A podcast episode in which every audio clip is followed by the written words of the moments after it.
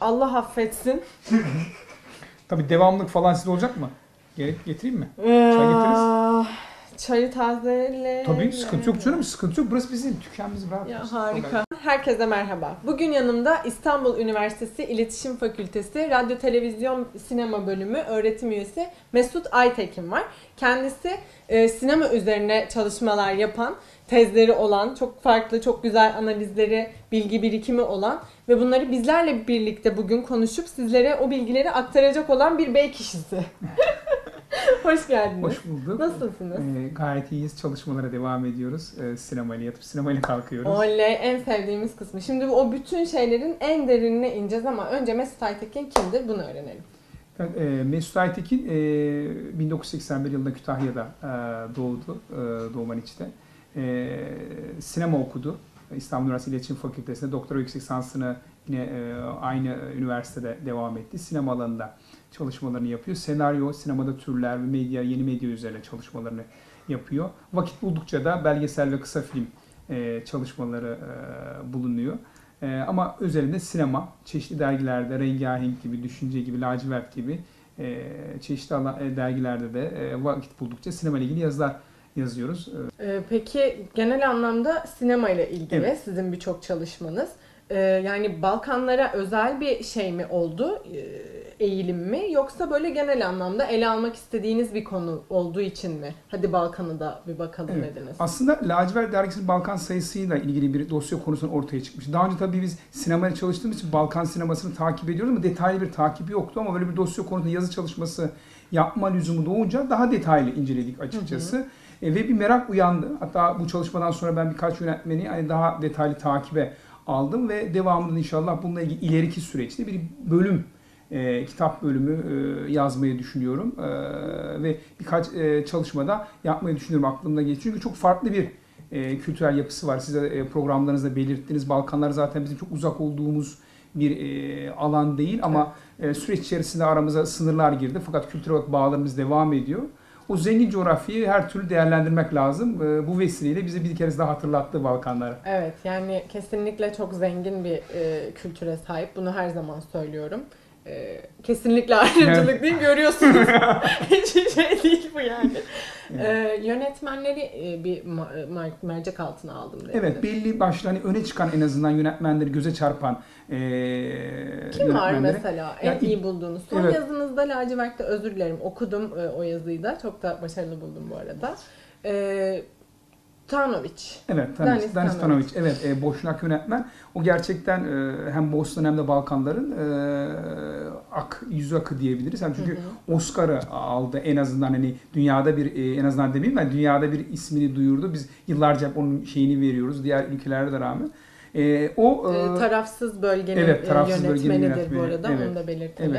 Evet. Bunun dışında birçok yaptığı projeyle hem estetik açıdan hem kültürel hem müzik kullanımı olsun, senaryosu olsun, Balkanların dokusunu çok güzel şekilde yansıtıyor. Oradaki çatışmaları, hikayeleri, savaş ortamını, farklı duygu ve düşünceleri, bunlar hani kin, garaz gütmeden biraz daha tarafsız, objektif bir şekilde ben hani dile getirdiğine inanıyorum. Ve bunu sinemanın sınırları içerisinde çok daha didaktik ve politize etmeden, bu çok önemli bir şey. Tarafsız bölgede evet, bunu çok güzel gördük. Yani sadece bir taraf olma değildi. Oradaki durumu çok güzel bir şekilde, bir hurdacın hayatında Romenlerin yaşadığı sıkıntılar ve yine taşradaki problemleri çok güzel anlatmıştı. Benim çok dikkatimi çekti. Onun için zaten hani daha önce Emir Kusturica'yı biliyoruz. Hani çoğumuz ondan aşinayız Balkanları. Hı hı. Tabii onun farklı süreçlerde politize olduğu bir dönem var ama bu değil ki sineması o anlamda. Çingeneler zamanı, evet, Akkedi, Karakedi gibi birçok önemli filmi var. Onun dışında Naya Karanfil yine çok öne çıkan yönetmenlerden bir tanesi ki senaryoları bence hani Güney Kore filmleriyle yarışır. Çünkü Güney Kore filmlerinde hep biz senaryolarıyla çok ön plana çıkar. Gerçekten farklı bir yol izliyor. Bu da Balkanların aslında çok farklı senaryoların ortaya koyulabileceğini gösteren bir şey bu anlamda. Evet, ama şuna nasıl bakıyorsunuz? Ben hani merak ediyorum. O yüzden savaş sonrası da dönemi ele alan birkaç filmi izleme ihtiyacı duymuştum ama bu filmler genelde Balkanlarda da çok yapıldı. İşte Sırp, Hırvat, Boşnak yönetmenler tarafından, senaristler tarafından ele alındı ama hep böyle bir o Yugoslavya dönemini, o dramayı, o savaş dönemini, o insanların çektiği zulmü hep işlediler. Yani işte evet, o dönemde bile işte kadınlarımız en basit, en klişe bildiğimiz şeylerden bir tanesi işte makyajlı işe gittiler, şöyle oldu, böyle oldu gibi şeyler. Ona nasıl bakıyorsunuz?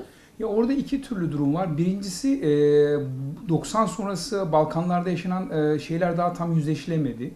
Ve bu yüzleşmeden de biraz daha çekiniliyor ve hani ayrıştırmayı daha körükleyecek gibi bir duygu hissediyorum. Ben o yüzden de yakın dönem hani o Bosna Savaşı ve diğer o Yugoslavya dağılma süreci sonraki sürece çok fazla değinilmiyor gibi. Biraz da hani bu ayrıştırmayı önlemek bağlamında. Onun dışında bölünmeden sonraki yaşanan ekonomik sıkıntılar, krizler eskiye bir özlem getirdi ve o dönemi daha çok hani gündeme getirip onun iyi yönlerine getirenler var, kötü yönlerine getirenler var ama daha çok Yugoslavya'nın o dönemindeki olumlu yönlerinin biraz daha fazla olduğunu görüyoruz filmler içerisinde. Bu iki yönden dolayı biraz daha hani 90 sonrası 2000 sonrası süre çok ele alınmadı ama mesela Yunan sineması bunu son dönemde hani Yunan Yeni Dalga ya da Yunan Tuhaf Dalgası adı altında çok farklı şekillerde yapmaya başladı da ve çok sert bir şekilde. Özellikle ekonomik kriz sonrası yaşanan sıkıntıları, toplumun yaşadığı bölünmeyi, çatışmayı, ekonomik kriz özellikle birçok filminde sert bir şekilde vurguladı ve bunu hem imgelerle hem de reel gerçek olaylarla beraber vurguladı ama diğer ülke sinemaları biraz daha uzak kaldı bu noktada. Eski birleştirici unsurları belki hani bir daha hani daha sıcak bir araya gelebilir miyiz? Belki tam o detayını bilmiyorum ama hani benim yorumum bu. Bulabilir miyiz? O dönemi ele alalım. O dönem sonra bir sanki sıkıntı olmamış gibi bir anlamda bir perde çekme gibi ya da çok daha naif dokunuşlarla böyle bir izlenim kapıldım açıkçası incelerken. Kusursuz Çember de vardı. Evet. O da çok güzel bir şeydi, yapımdı. Benim böyle ilk izleyip hakikaten etkisinden hiç çıkamadığım filmlerinden biriydi. Onunla ilgili bir merak etmiştim hani daha çok onu yapar mısın diye. Çünkü ciddi anlamda bir Welcome to Sarajevo, bir de Kusursuz Çember insanların hafızalarından silinmeyen iki filmden biri oluyor. Ama daha çok böyle şey, Emir Kusturica'nın filmleri çok izlenir. Onun o politiklik, o süreci, girdiği o süreç, Goran Bregovic'in yine aynı şekilde. Ama şeyi çok yaparlar. Hep böyle birdir onların o durumları. Belki ideolojik altyapıdan da kaynaklanıyor. Bir de hani o da olabilir.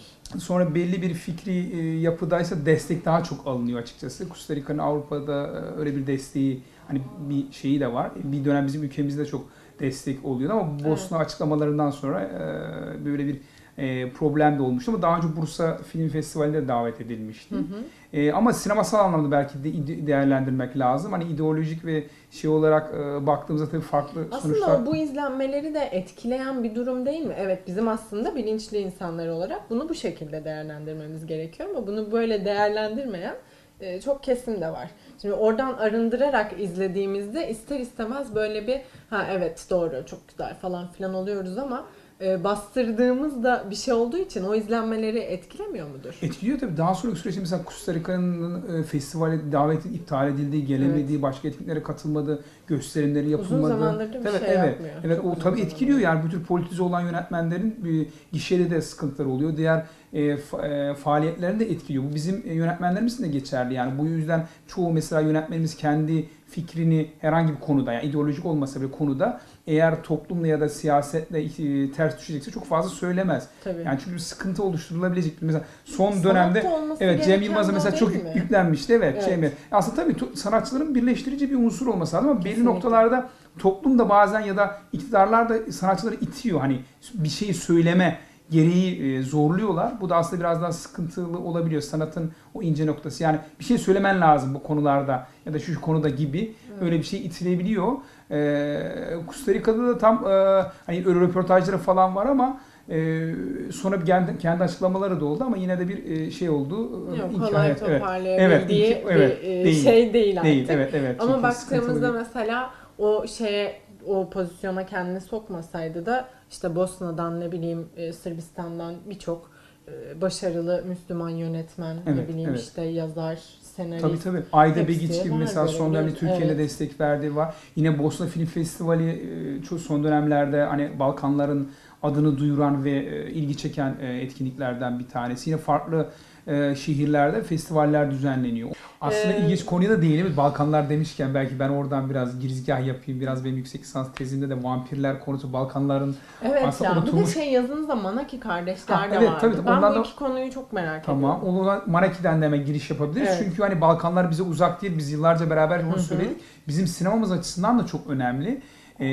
Hep biz Türk sinemasının başlangıcını Aya Stefanos abidesinin yıkılışı filmi ve Fuat Uskınay'la başlatıyorduk. Tabii biraz da hani milliyetçi bir refleksle belki 1930'larda ortaya çıkan Atatürk'ün yeni Atatürk ve Cumhuriyet'in kurucu kitlesinin önderlerinin bir düşüncesi. Tabii belki o zaman gerekli bir duyguydu. Hani sinemamızı, bütün her şeyimizi bir Türk ırkı olarak, kültür olarak bir Türk başlatmıştır psikolojisini ama ondan önce Osmanlı topraklarında Manaki kardeşler gibi bugün filmlerde elimizde bulunan bir sinema sanatçı toplumumuz var. Kendi fotoğraf sanatçıları. Onlar Makedonya'da o zaman kralın fotoğrafçıları diye geçiyor. Faaliyet gösteriyorlar ve ilk kamera çekimlerini o dönemde yapıyorlar ve hani kültürel şekilde hatta ilk önce anneannelerini Despina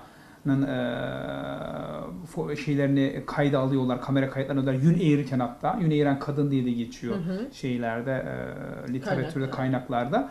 Onu dansları, müzikleri, farklı eğlenceleri, ben eski görüntülerini izledim. Orada böyle bir bahar ortamında eğlence, bahar şenlikleri gibi bir ortam var. Onları kayda almışlar, çekmişler. Daha bütün sonra kültürü, evet, aynen direkt kayda almışlar yani. Evet, çok önemli. 1905'ten sonra hep kayıtlar var. 1905, 7, 10 civarında falan. 5. Reşat'ın Balkanları gezisini, yine kendi dönemindeki farklı toprakları gezisini ve o dönemde bunlar Osmanlı vatandaşı, yani bizden ayrı değil.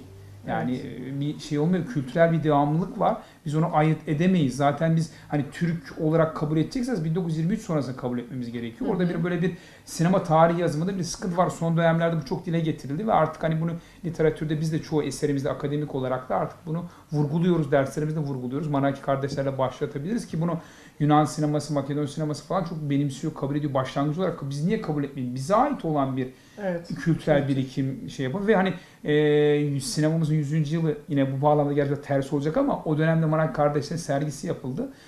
Pera'da bu filmler gösterildi. Mesela Despina'nın işte Ören Kadın, Örgü Ören Kadın diye yine Manaki Kardeşler'in fotoğraf sergisi yapıldı. O anlamda önemli çalışmalara imza atıyorlar iki kardeş. Bu bizim için aslında önemli. Çünkü bizim sinemamızın ne kadar geriye gittiğini, kültürel anlamda bağlılığımızı gösteriyor. Bunlar üzerine incelemeler yapabiliriz. Yine Makedon sinemasının sinematekinde bunların görüntüleri de mevcut. Kültürel şeyler, çalışmalar yapılabilir, ortak projeler geliştirilebilir. Bu anlamda önemli. Ve hani bizim hep tarihimizde geç başladık sinemaya ya da birçok alanı geç başladık diyoruz ama bunu baktığımızda çok da geç değil, çok erken bir dönemde biz sinemayla zaten tanışıyoruz. Hatta ilk gösterimleri 1896 yılında Taksim'de yapılıyor, Sputnik Birhanesi'nde. Daha sonra çekimleri yine Osmanlı topraklarında gerçekleştiriyor. Belki bunun gibi başka arşivlerde, başka Balkanlarda araştırılabilir, çıkabilir. Yani niye çıkmasın yani? Kesinlikle. Bunları incelemek lazım. Bu anlamda önemli. Manaki kardeşlerin sinema tarihi açısından, bizim açımızdan önemi. Diğer konu daha da ilginç. Balkanlar, Romanya'dan sadece Romanya'dan değil aslında ama Drakulalar, ama Balkanların genel Eflakboğu'dan yöresi, Osmanlı döneminde bahsetmiş. Bu hikayelerle yoğrulmuş, mitolojik olarak da, efsane olarak da hortlaklar, vampirler, cadılar kavramlarıyla ve daha sonra Bram Stoker'ın Vlad Țepeș'in hikayesinden bir kısmı da oradan uyarladığı Drakula romanıyla aslında bir kılavuz metne kavuşuyor o öyküler ve Balkanlardaki bu efsunlu hikayeler bir ete kemiğe bürünmüş hale geliyor ve vampirlerin mitleri bir kitapta bütünleşiyor. Daha sonra sinemaya, çoğu dönemde Rus sinemasına, işte Hollywood'a, daha önce vampir hikayeleri, Méliès'in birkaç filmde Yarasa Adam ve birkaç göndermesi var. Daha sonra Alman sinemasında Nosferatu yine bir Drakula uyarlamasıdır. Tabii telif hakkından dolayı Nosferatu adını alıyor. Drakula'nın eşi izin vermiyor. Hatta toplatılıyor daha sonra film. Evet, birkaç kopyasız başka bir yerde bulunduğu için şu anda filmi izleyebiliyoruz. Nosferatu adı falan değiştiriliyor. Kont Orlok'tur mesela oradaki adı. Daha sonra birçok sinemada yine Todd Browning'in 1930'larda uyarladığı Drakula uyarlaması var.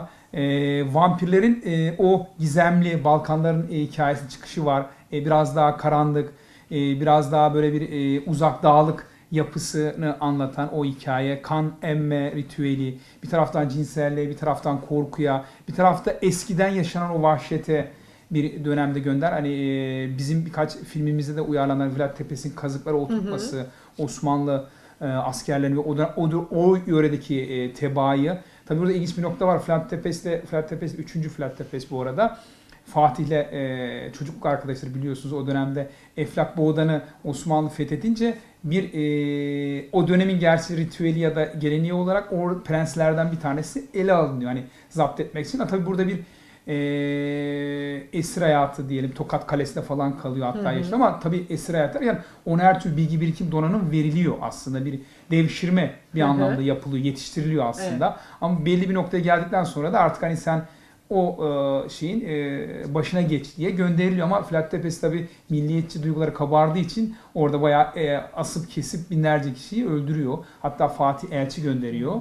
Elçinin kafasını kesip geri gönderiyor. Ondan sonra da tabii Fatih bir orduyla yeniden Vlad Țepeş'in üzerine gidiyor. Tabii kazık oturtma hikayesi mesela Drakula'da oradan esinleniyor. Vlad Țepeş'in hikayesine biraz daha romanlaştırılan başka eserler de var. Onlardan yarar aslında vampir mitini destekleyen bir unsur. Dünya sinemasında çok popüler. Hatta Romanya'da belki siz gezmişsiniz oralara. Biz hani dışarıdan biliyoruz. Kesinlikle. Şatolar falan şey olarak da turizm olarak da çok popüler, evet, dernekleri var. Birçok filmin çekildiği yerlerden zaten Romanya ve Hırvatistan. Evet. Bu iki ülke bağlı. Turistik ürünler var. İyi de pazarlıyorlar. Yani hem satış olarak hem gezi olarak hem böyle dernekleri var, basınlar, şeyler yapılıyor. Evet. O anlamda da çok popüler bir nokta. Hatta bizde de 1953'lerde Drakula İstanbul'da diye bir film çekiyor, uyarlama. Drakula romanının Drakula İstanbul'da kitabından, bize özgü bir kitaplaştı. Oradan bir film çekiliyor. Mehmet Muhtar'ın yönetmenliği, ilginç bir filmdir. İnternette bulabilirsiniz o filmi. O da Drakula'nın o vampir hikayelerinin bizde, yani Eyüp'te falan geçiyor. İçinde farklı Hristiyan öğretisi yok ama İslami öğretiler var. Kur'an okunuyor. Farklı böyle geçiş şeyler var. O anlamda ilginç uyarlamalardan bir tanesi. Ama günümüze kadar korku sinemasının en kullanışlı malzeme olarak kullandığı, işte Alacakaranlık'tan tutun şeye kadar birçok hikayesi var. O anlamda Balkanları da dünyaya duyuran aslında bir etkiye de sahip vampir filmleri. Hani böyle bir anekdot sinema bağlamında söylemek önemli. Bu anlattığınızda enteresan gelmişti. Yani işin bu boyutunu hiç bilmiyordum. Evet. Derinine ineceğim dediğim kısmı da vampirlerdi. Gerçekten çok mutlu oldum. Katılıp bu bilgileri, bu izlenimleri, birikimleri, tecrübeleri paylaştığınız için bizimle. İnşallah daha farklı çalışmaları yorumlamak dileğiyle diyorum. Kendinize çok iyi bakın.